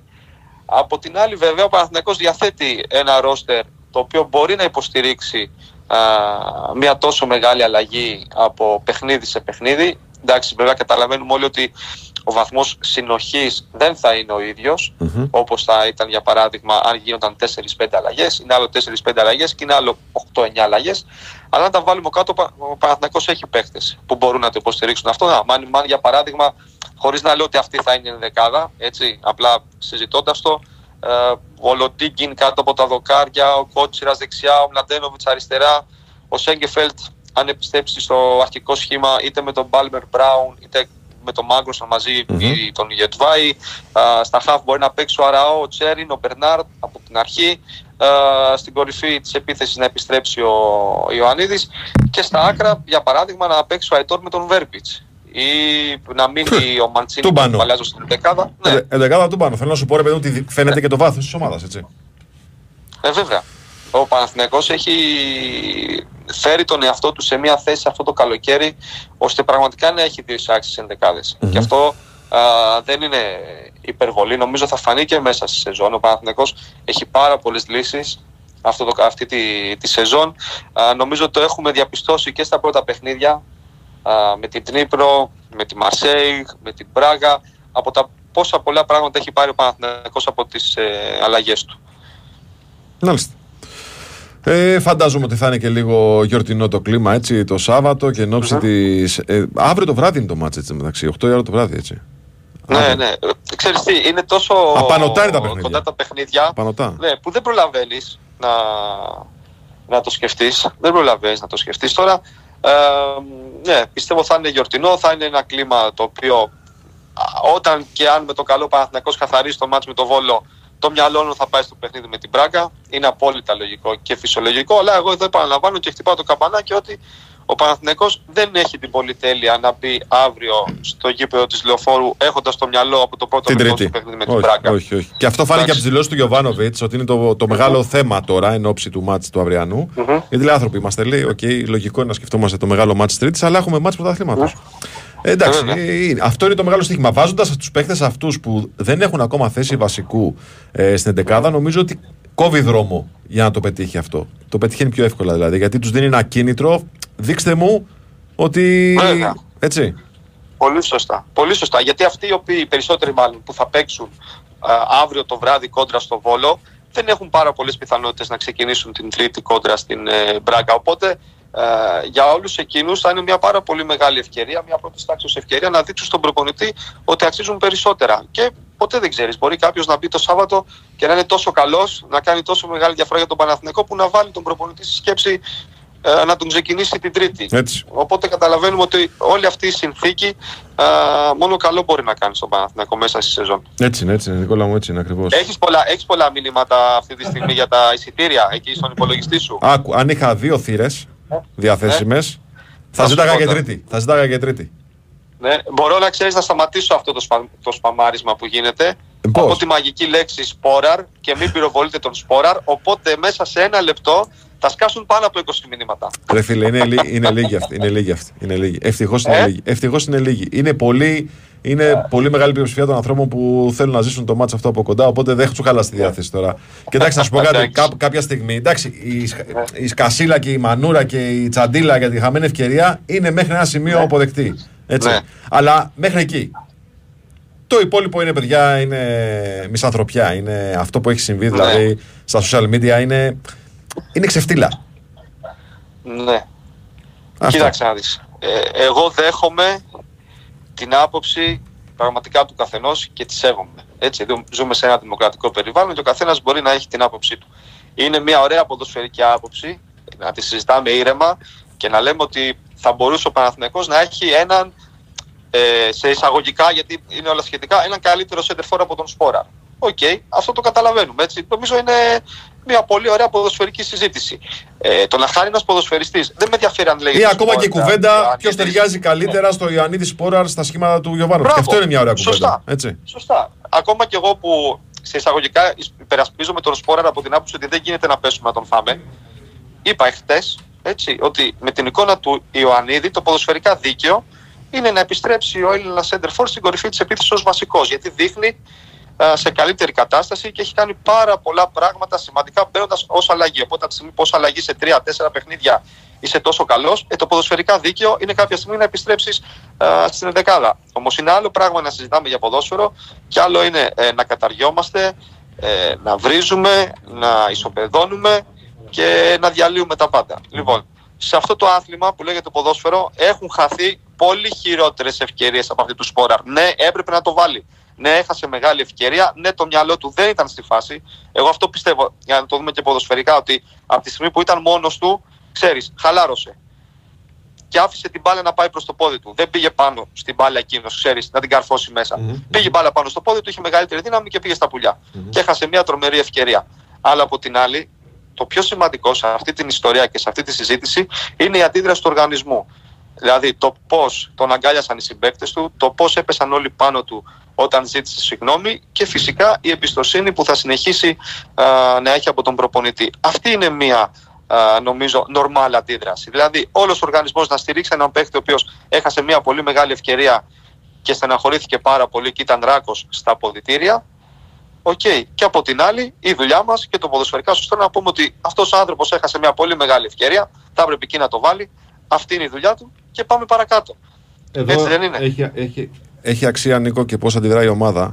Ε, και είναι, Ε, βέβαια. είναι σημεία των καιρών αυτή. Αυτή η μισανθρωπιά, αυτή η επίθεση, αυτό το μίσος που βγαίνει μέσα από τα social media είναι σημάδι των καιρών. Ναι. Αλλά σε ένα βαθμό μπορεί να λειτουργήσει και συσπηρωτικά. Γιατί ερεθίζει τα κύτταρα της ομαδικότητας που υπάρχει σε ένα σύνολο. Ναι. Ε, και αυτό ενδεχομένως, λέω ενδεχομένως, ε, βγήκε σε καλό στο Παναθηναϊκό. Το να τσαλώσει ακόμα περισσότερο. Ναι, και εγώ το πιστεύω αυτό. Έτσι. Και εγώ το πιστεύω. Τώρα όλα τα υπόλοιπα αυτά που πολύ σωστά αναφέρεις και δεν έχουν να κάνουν με το ποδόσφαιρο, Μμμ. έχουν να κάνουν με την κοινωνία μας, νομίζω που τα συναντάμε και σε άλλες περιπτώσεις. Βέβαια, βέβαια. Και εδώ στη δουλειά μας Εδώ τώρα- καθημερινά. Να σου, να, να σου πω κάτι. Το ότι υπάρχουν, μπορεί να υπάρχει κάποιος κόσμος που να ε, ισοπεδώνει έναν ποδοσφαιριστή. Όχι, μιλάμε για ποδόσφαιρο, το οποίο είναι απλά ένα άθλημα και είναι το 5ο, 6ο, 7ο πιο σημαντικό πράγμα στη ζωή μας. Εδώ υπάρχουν άνθρωποι ε, που στα social media πατάνε χαχά και σχολιάζουν ε, ισοπεδωτικά, ε, ηρωνικά για ανθρώπους οι οποίοι κάηκαν σε ένα δάσος και έχασαν τη ζωή τους. Μμμ. Μιλάμε για τέτοια παράνοια. Για τέτοια παράνοια. Ε, τι, Τέλος πάντων. Εντάξει, περιμένουμε δεν θα- δεν περιμένουμε μπορώ να ειδική μεταχείριση για τους αναλύσουμε ποδοσφαιριστές ή τα τους δημοσιογράφους. τέλος πάντων, ναι.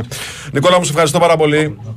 Καλημέρα φίλε μου, να είσαι καλά. Καλημέρα, καλημέρα, Ιντερνετικέ μου φίλε. Λοιπόν, τι να κάνουμε. Επιστρατεύουμε όλο το εύρος της τεχνολογίας προκειμένου να βρούμε λύσεις στο πρόβλημα που δημιούργησε η δική σας κάψα να πάτε στο ΑΚΑ. Έχει πέσει το τηλεφωνικό κέντρο, το ξαναλέμε. Προσπαθούμε να το συνεφέρουμε. Οπότε λοιπόν για τα εισιτήρια προσφορά της ε, ΠαΕ Παναθηναϊκός στους ακροτές του Bwin Sport FM, ρίξτε και το ίντερνετ.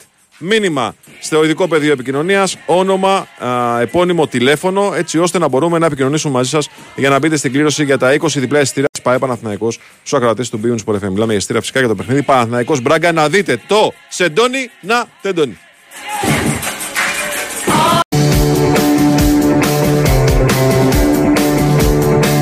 Λοιπόν, εδώ είμαστε. Επιστρέψαμε λίγο μετά τις 11.30. BWIN Sport FM 94,6. Ραδιόφωνο χωρί τηλεφωνικό κέντρο το έχετε ρίξει με τα τηλεφωνά σας. Γιατί είστε- το λιώσατε. Το λιώσατε. Το τηλεφωνικό κέντρο το λιώσατε. Έτσι. Ο Παντελής ανεβοκατεβαίνεις σκάλε τώρα, βγάζεις, βγάζεις τροφοδοτικά, γίνεται ένας χαμηλός χαμός. Αλλά υπάρχει λύση για να μπείτε στην κλήρωση για τα 20 διπλά εισιτήρια προσφορά της ΠαΕ Παναθηναϊκός στους ακροατές του BWIN Sport FM μέσω μηνύματος εδώ στο πεδίο επικοινωνίας. Λοιπόν, συνεχίζουμε την εκπομπή μας με πάνω ρίλο στα Dex με σωτήρι ταμπάκος οργάνωση παραγωγής εκπομπής. Τηλεφωνεί για να μας πει τα νέα ο Κώστας Γεντετζόγλου και είναι ουσιαστικό και αληθινό αυτό που λέω, διότι έχουμε ανοίξει δύο γραμμούλες μόνο και μόνο για να έχουμε ρεπορτάζ. Καλημέρα, φιλέ. Ευχαριστώ καταρχάς τον Πάνο για το ωραίο σποτ που το οποίο με υποδέχτηκε. Ή- Ήταν ακριβώς ό,τι πρέπει τώρα για το πρωινό. Στο μεταξύ ήρθε το πρωινό, οπότε Ωραία, ωραία, ωραία. νομίζω όλα, όλα συνδυάζονται άριστα. Καταρχάς πώς πέρασε το Ε, γάμο ε, θέλω να μας πεις. Εντάξει, ήταν, ήταν πολύ ωραίος, κριτικός γάμος. Ω, κατάλαβα. Έπεισε Είναι γάμος. ένας πολύ φίλος μου. Μμμ. Ε, Χάρη στο, στον Αραούχο και στον Πίτα ήρθα. Γιατί αλλιώς την ώρα του γάμου θα παίζαμε Europa League. Σωστό. Ε, πανηγυρίστηκε και εδώ το γκολ στην Ιεράπετρα να πω, από το Γαμπρό. Από, πα- από Και- αγτζίδες και μη, έτσι. Ε, ε, ναι, η νύφη είναι Παναθηναϊκός από ό,τι γνωρίζω. Οκ.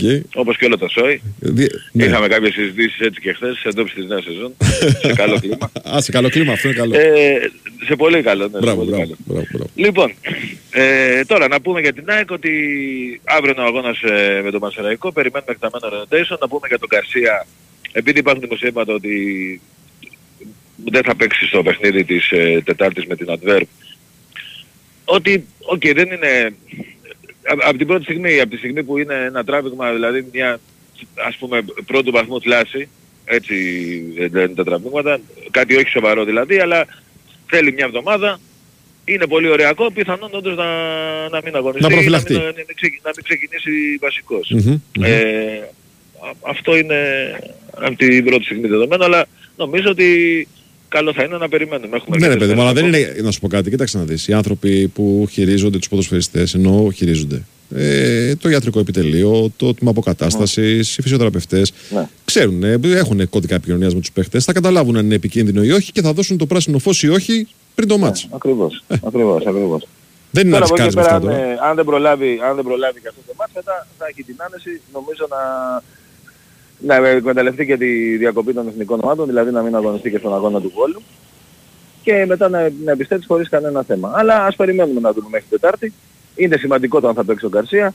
Απ' την άλλη, ε, μπορεί με ένα διαφορετικό δίδυμο για ένα παιχνίδι ε, κάποιες φορές, ξέρεις, να μην μπορέσει ο αντίπαλος να προσαρμοστεί και να...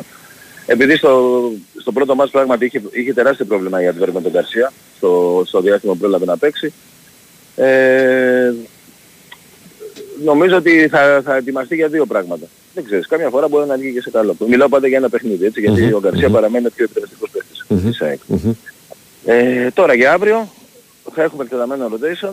Περιμένω με, με αγωνία θα πω την αποστολή ε, να δω ποιοι θα μείνουν έξω και να δω και ποιοι θα είναι μέσα γιατί δεν ξέρουμε πού μπορεί να καταλήξει. Δηλαδή αν, ε, αν αλλάξει για παράδειγμα και τα δύο center back ε, η- μία λύση υπάρχει μόνο να παίξει ο Γκεμπόα που είναι, ήταν και στην προετοιμασία, είναι παίκτης της ΑΕΚ Β, θα παίξει και παιχνίδια στην ΑΕΚ Β.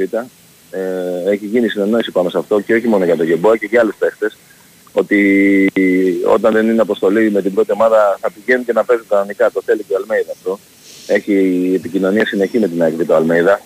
Εντάξει, πέρυσι ήταν μια χρονιά προσαρμογής, αλλά φέτος ε, ασχολείται αρκετά με την ΑΕΚ Β και με τον τρόπο που θα παίζει ε, και με, και με παίχτες που είναι μεταξύ ε, Β και Α ομάδας και ε, θέλει να αγωνίζεται εκεί. Όμως να δούμε τώρα με το Πανσεραϊκό που είναι το πρώτο παιχνίδι του πρωταθλήματος με Ευρώπη μπροστά και πίσω Μμμ. που είναι κάτι που στη συνέχεια πρώτα Θεός Παιχνίδι σάντουιτς, σε ό,τι ναι. όμιλο, σε ό,τι όμιλο παίξει η ΑΕΚ δε- δεν θα υπάρχει αυτό είτε στο Champions League είτε στο, στο Europa τώρα είναι όμως τα προβληματικά οπότε πιστεύω ότι αύριο ίσως δούμε και το πιο εκτεταμένο rotation αυτή τη σεζόν γιατί ε, είναι και αρχή σεζόν και δεν έχουν παίξει καθόλου α- κάποιοι παίχτες σε κάθε παιχνίδι είναι τόσο κρίσιμα τα μάτς που παίζουν αυτοί που θεωρεί ο, ο Αλμέιδα ότι είναι οι 11 που πρέπει να, να αγωνίζονται. Ε, χθες κατά λάθος είπα για τον Ρώτα, εννοείται ότι είναι τιμωρημένος από Μμμ. πέρυσι από το τελικό του κυπέλλου από την αποβολή του. Είπαμε και για τον, ε, για τον Πόνσε ότι δεν θα είναι στη διάθεση του προπονητή. Ε, που θα ήταν και γι' αυτό έτσι μια ευκαιρία ίσως να ξεκινήσει αύριο ένα παιχνίδι για να, να μπει πιο πολύ στο, στην ομάδα, στο ρυθμό της ομάδας. Ε, εκεί νομίζω ότι τα πράγματα είναι πιο ξεκάθαρα, ο Φανφέρ θα, θα αγωνιστεί.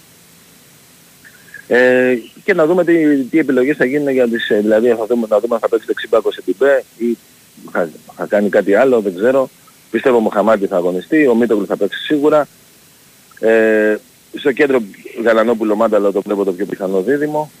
Ε, και από εκεί και πέρα τώρα για τις, ε, για τις θέσεις μπροστά ε, νομίζω ότι ο Πιζάρο θα, θα ντεμπουτάρει ως Βασικός. Ναι. ναι, θα παίξει το πρώτο παιχνίδι ως βασικός. Ο Τσούμπερ πιστεύω θα πάρει ανάσες, ο Γκαρσία δεν παίζει. και να δούμε εκεί με τώρα...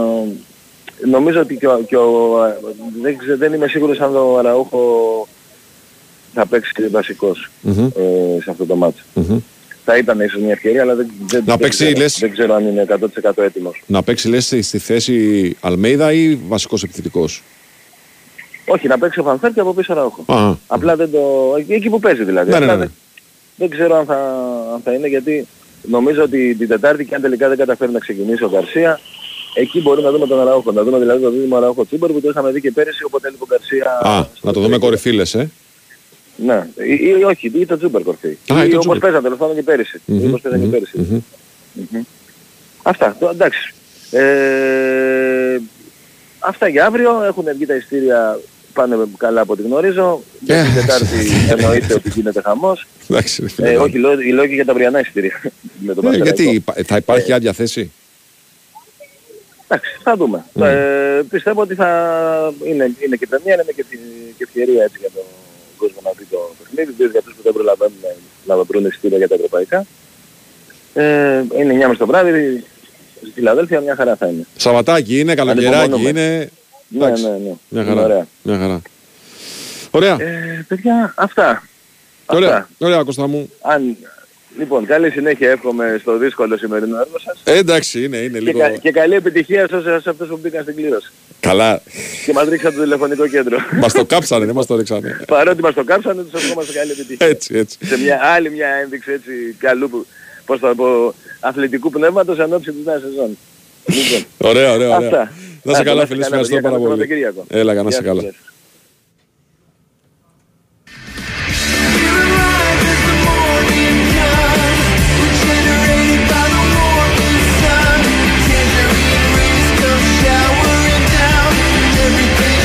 Λοιπόν, σε εξέλιξη δύο μάτς και πλέον και τρίτο. Μεξικό Μαυροβούνιο είναι το τρίτο παιχνίδι, το οποίο είναι σε εξέλιξη. Μεξικό Μαυροβούνιο. Ε, τα άλλα δύο παιχνίδια είναι το Φιλανδία-Αυστραλία. Είναι 40-38, ντερμπι. Λίγο πριν τελειώσει το πρώτο ημίχρονο. 1 και 55 πριν τελειώσει το πρώτο ημίχρονο. Και το άλλο είναι το Ιταλία-Γκόλα. Και αυτό είναι πολύ έτσι. Είναι καλό μάτς, είναι κλειστό μάτς. 32-31. Ε, προηγείται η Αγκόλα. Ε, 3 και 36 πριν από το φινάλε ε, του ημιχρόνου. Ενώ μόλις τώρα άρχισε το μάτς του Μεξικού με το Μαυροβούνιο, με τον ε, Βούτσεβιτς να είναι στη γραμμή του φάουλ για δύο βολές.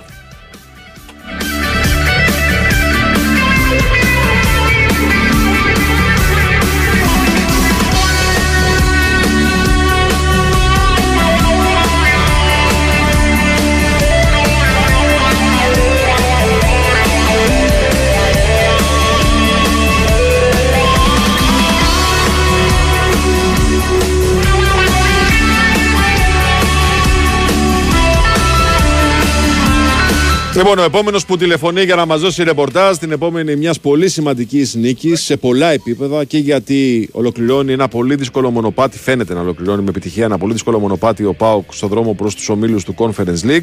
Γιατί έπρεπε να κάνει μια άπτεστη διαδρομή και μέχρι στιγμής παίρνει άριστα σε αυτό το κομμάτι. Αλλά και επειδή σημαίνει ότι αυξάνονται οι πιθανότητες για την ε, ουσιαστική ενίσχυση της ομάδας, αυτή η πρόκριση στους ομίλους του Conference League. Να μας δώσει λοιπόν το κλίμα της επόμενης μέρας μετά το ξύλο και τα γκολ που είχαμε ε, στο Time Castle. Δημήτρη Τζομπατζόγλου μαζί μας. Καλημέρα σας, κύριε. Γεια σου Βάη, καλημέρα. Καλημέρα, καλημέρα καλημέρα. σε όλους. Από τη Γερμανία πλέον εμείς. Α, σιγά ωραία. σιγά γυρίζουμε.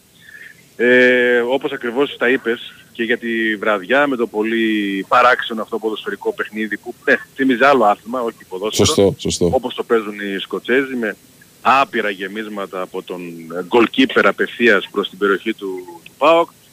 Ε, με, ναι, με ένα-δύο τραυματισμούς όπως ο Κουγεράκης που έχει φύγε με μισό δόντι από μια αγκονιά σε μία από αυτές τις ε, ε, διεκδικήσεις.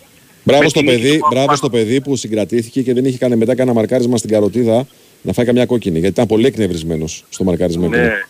Η, η, η πλάκα, πλάκα είναι ότι ε, με το που σηκώθηκε και συνέχισε το παιχνίδι αποδοκιμάζοντας κάθε επαφή. Αυτό το φοβερό. Δηλαδή να τη τρως, να σπάει το δόντι σου να ματώνεις και να σε αποδοκιμάζει το γήπεδο μετά σε κάθε επαφή χωρίς να ξέρει κανείς γιατί και πώς ε, συνέβη αυτό. Ε, πράγματι ε, τα κατάφερε έστω και με ένα μικρό αυγενικό γιατί πραγματικά πιστεύω ότι η αμυντική του ΠΑΟΚ και τότε συνέχεια ψηλά ε, κάτι θα έχουν αυγενικά μετά το χθεσινό παιχνίδι. Ε, τα κατάφερε ο Ζήφκοβιτς που είναι πρωταγωνιστής, εννοείται αυτός οδηγεί τον ΠΑΟΚ μέσα στο καλοκαίρι από νίκη σε νίκη με τις ουσιαστικές του ενέργειες και το πέναλτι που κέρδισε χθες α, πολύ γρήγορα μετά το 1-0 αλλά και με τον γκολ που, που πέτυχε. Είπαμε ο τρόπος δεν μετράει τόσο πολύ ε, είναι η ουσία, είναι το αποτέλεσμα γιατί και χθες ο Πάοκ δυσκολεύτηκε, σε κάποιες στιγμές ε, ίσως να μην μπορούσε να αποκριθεί σε αυτό που είχε να αντιμετωπίσει. Ε, δεν κράτησε πάρα πολύ την μπάλα, δεν ε, είχε το κυριαρχικό του παιχνίδι, αλλά πήρε το αποτέλεσμα, έχει το προβάδισμα για την ε, πρόκριση ενώ της άλλης εβδομάδας και πραγματικά η ομάδα δίνει χρόνο στη, στην ΠαΕ να συνεχίσει μεταγραφές, να ολοκληρώσει μεταγραφές, αλλά το εντυπωσιακό να, ε, να συνεχίσει ακόμα και τις παραχωρήσεις στη διάρκεια των αγώνων. Έφυγε λίγο πριν το πρώτο παιχνίδι ο Ίγκασον, έφυγε στη μέση του δεύτερου ζευγαριού αγώνων ο Ντόγκλας. Και τώρα πρέπει να πούμε ότι και για τον ε, Νάρη η, η εκτίμηση είναι ότι ίσως παραχωρηθεί ακόμα και αυτή την εβδομάδα ε, στους Σαουδάραβες πριν ε, την ολοκλήρωση της ευρωπαϊκής πορείας του, του ΠΑΟΚ. Ε, πραγματικά ποιος το περίμενε ότι θα γίνονται όλα αυτά την ώρα που παίζει η ομάδα και θα παραμένει ο ΠΑΟΚ ε, σταθερός, ε, ψύχρεμοι όλοι γιατί φυσικά κερδίζει γι' αυτό είναι όλοι ψύχρεμοι αλλά θα τα αποκρίνεται και η ομάδα σε αυτές τις ε, δυσκολίες. Ναι, απλά Για να Δημήτρη, ξεκινήσουμε από αυτό- τεντώνεται, τεντώνεται πολύ η αντοχή της ομάδας, έτσι. Με διπλές Βεβαίως, υποχρεώσεις. ναι, βεβαίως. Το, το, το προκαλεί πολύ το, το ποδόσφαιρο. Αλήθεια είναι ότι ε, είναι κινήσεις που, που, που ξεφεύγουν. Ε, όπως και οι αλλαγές, γιατί αν ο Πάουκ παραχωρεί στον Άρη που αυτό φαίνεται ότι θα γίνει, θα πρέπει να πάρει δύο ακόμη μέσους επιθετικούς. Ο, ο Πάουκ και μάλιστα παίχτες που θα έχουν ουσιαστικό ρόλο ε, μαζί με τον έναν ε, χαφ όπου τον ΜΕΙΤΕ τον ε, περιμένουμε αύριο στη Θεσσαλονίκη να περάσει τα ιατρικά και να ολοκληρωθεί η συμφωνία για τον δανεισμό του για ένα χρόνο με 1,2 ε, εκατομμύρια αποδοχές από την ε, πλευρά του ΠΑΟΚ προς τον Γάλλο Χαφ τον οποίο έχουν τσεκάρει από όλες τις πλευρές και παιχτικά και ο χαρακτήρας του. Ο ΜΕΙΤΕ που τις τελευταίες εβδομάδες αρνήθηκε κάποιες προτάσεις από μικρομεσαίες ιταλικές ε, ομάδες. Ο ΜΕΙΤΕ που κάνει προετοιμασία με την ε, Μπενφίκα δεν έχει παίξει σε φιλικά παιχνίδια. ε, και είναι η επιλογή του ΠΑΟΚ για το κέντρο χωρίς να αποκλειστεί και κάτι άλλο στη συνέχεια ε, ε, στα χαφ για τον δικέφαλο και, και μεταγραφικά. Όλα μαζί ε, και το πρωτάθλημα που συνεχίζεται την Κυριακή, ο ΠΑΟΚ τώρα επιστρέφει από τη Σκωτία απευθείας στη Θεσσαλονίκη και τα μεταγραφικά με τις ε, αλλαγές και οι αγώνες ε, με τα πολύ καλά αποτελέσματα μέχρι τώρα για τον ε, ΠΑΟΚ που σαφώς φτιάχνουν το κλίμα και δημιουργούν ε, ένα, μια- μια καλύτερη προσμονή και ένα όραμα και στον ε, κόσμο που πιστεύω ότι τώρα που τελειώνει το καλοκαίρι θα αφήσει τα διαρκές ε, γιατί έχει αλλάξει εντελώς το κλίμα από τα αποτελέσματα. Παραλαμβάνω, από τους παρόντες, από τον προπονητή. Αυτοί τα κατάφεραν και αυτοί αξίζουν όλα τα, τα μπράβο για τη δοκιμασία που περνούν και τα, την επιτυχία που μέχρι τώρα έχουν. Το μεγάλο κέρδος του Πάουξ αυτό το καλοκαίρι, πέρα από το προφανές, ότι δηλαδή κάνει μια άπτεστη διαδρομή, δεν έμοιαζε πολύ εύκολο αυτό. Και μάλιστα Ναι. ήταν και αρκετά ψηλό το εμπόδιο το, και το πρώτο και το δεύτερο, συγκριτικά με το τι θα μπορούσε να πετύχει ο Πάουξ στο δρόμο του. Έτσι. Ναι, βέβαια. Μπορούμε να πούμε ότι λίγο, λίγο χαμογέλασε η κληροτίδα στο τρίτο ε, ζευγάρωμα. Αλλά το μεγάλο κέρδος πέρα από το προφανές, αυτό της άπτεστη διαδρομής που οδηγεί στους ομίλους, είναι ότι κερδίζει ξανά ένα παίχτη ε, που είχε ξεχάσει πώς είναι, πόσο επιδραστικός μπορεί να είναι στο παιχνίδι. Και μιλάμε για τον Ζήφκοβιτς, ε, Δημήτρη. Ε, είναι σε αυτό το καλοκαίρι, είναι τουμπάνο, κανονικό τουμπάνο. Ναι, ναι. Σκοράρει συνέχεια, είναι επιδραστικός, κάνει τη διαφορά ε, συνεχώς από πέμπτη σε, σε Κυριακή. Μπαίνει τελευταία χρονιά του συμβολέου του, είναι όμως ένας ε, ποδοσφαιριστής και ένας επαγγελματίας που πραγματικά έχει δεθεί Με τον Πάοκ, με ναι. την ομάδα και την πόλη. Μμ. Το τονίζω με την πόλη. Μμμ. Γιατί σαφώς υπάρχουν και προσωπικές σχέσεις που επηρεάζουν. Ε, ο Ζίβκοβιτς ε, το, το δείχνει πολύ έντονα πόσο ε, έχει δεθεί με την πόλη και το, το δείχνει κυρίως, θα το πω, ε, με την προσπάθειά του φέτος το καλοκαίρι να πείσει και άλλους Σέρβους ποδοσφαιριστές γνωστούς σου, όπως είναι και ο Μαξίμοβιτς, να έρθουν στον ΠΑΟΚ. Παίζει ρόλο ο Ζίβκοβιτς. Και σε αυτό. Και είναι η απόδειξη το πόσο ε, εκείνος ευχαριστιέται την παρουσία του εδώ, κάτι το οποίο φέτος του βγαίνει και ποδοσφαιρικά, γιατί είναι αλήθεια είναι ότι τα προηγούμενα χρόνια τη διαφορά δεν την έκανε. Ήταν ένας καλός παίκτης, ο μουντιαλικός του ΠΑΟΚ εννοείται, α, απλά δεν έκανε τη διαφορά και ίσως να μην έκρινε τόσα πολλά παιχνίδια το οποίο το πετυχαίνει τώρα στο πιο κρίσιμο ε, σημείο αυτής της, ε, της περίοδου. Ε, αυ- αυτή είναι η κατάσταση την επόμενη μέρα για τον, ε, για τον ΠΑΟΚ. Ε, με τον προπονητή να λέει στο τέλος ότι μόνο εγώ δεν μπορώ να χαρώ γιατί πρέπει να σκέφτομαι τα επόμενα παιχνίδια και όλη τη διαδικασία της προετοιμασίας και το ποιοι θα, θα παίξουν. Οκ, έχει πιο πολλές λύσεις και με τον ε, Μπάμπα που επιστρέφει και με τον Σαμάτα και με τον Οσδέ φυσικά που θα παίξει στα επόμενα μάτια. Μάλιστα, ωραία. Δημήτρη, καλή επιστροφή σου, εύχομαι. Μας καλαβάγια Και ό,τι νεότερο προκύψει εδώ είμαστε για το ρεπορτάζ. Καλημέρα, καλημέρα. καλημέρα. Λοιπόν, ακούσαμε και τα νεότερα του ΠΑΟΚ από τον Δημήτρη Μπατζόγλου, ο οποίος είναι στον δρόμο της επιστροφής από τη Γερμανία πλέον, γιατί είχε ενδιάμεσο σταθμό το ταξίδι στην επιστροφή από τη Σκωτία.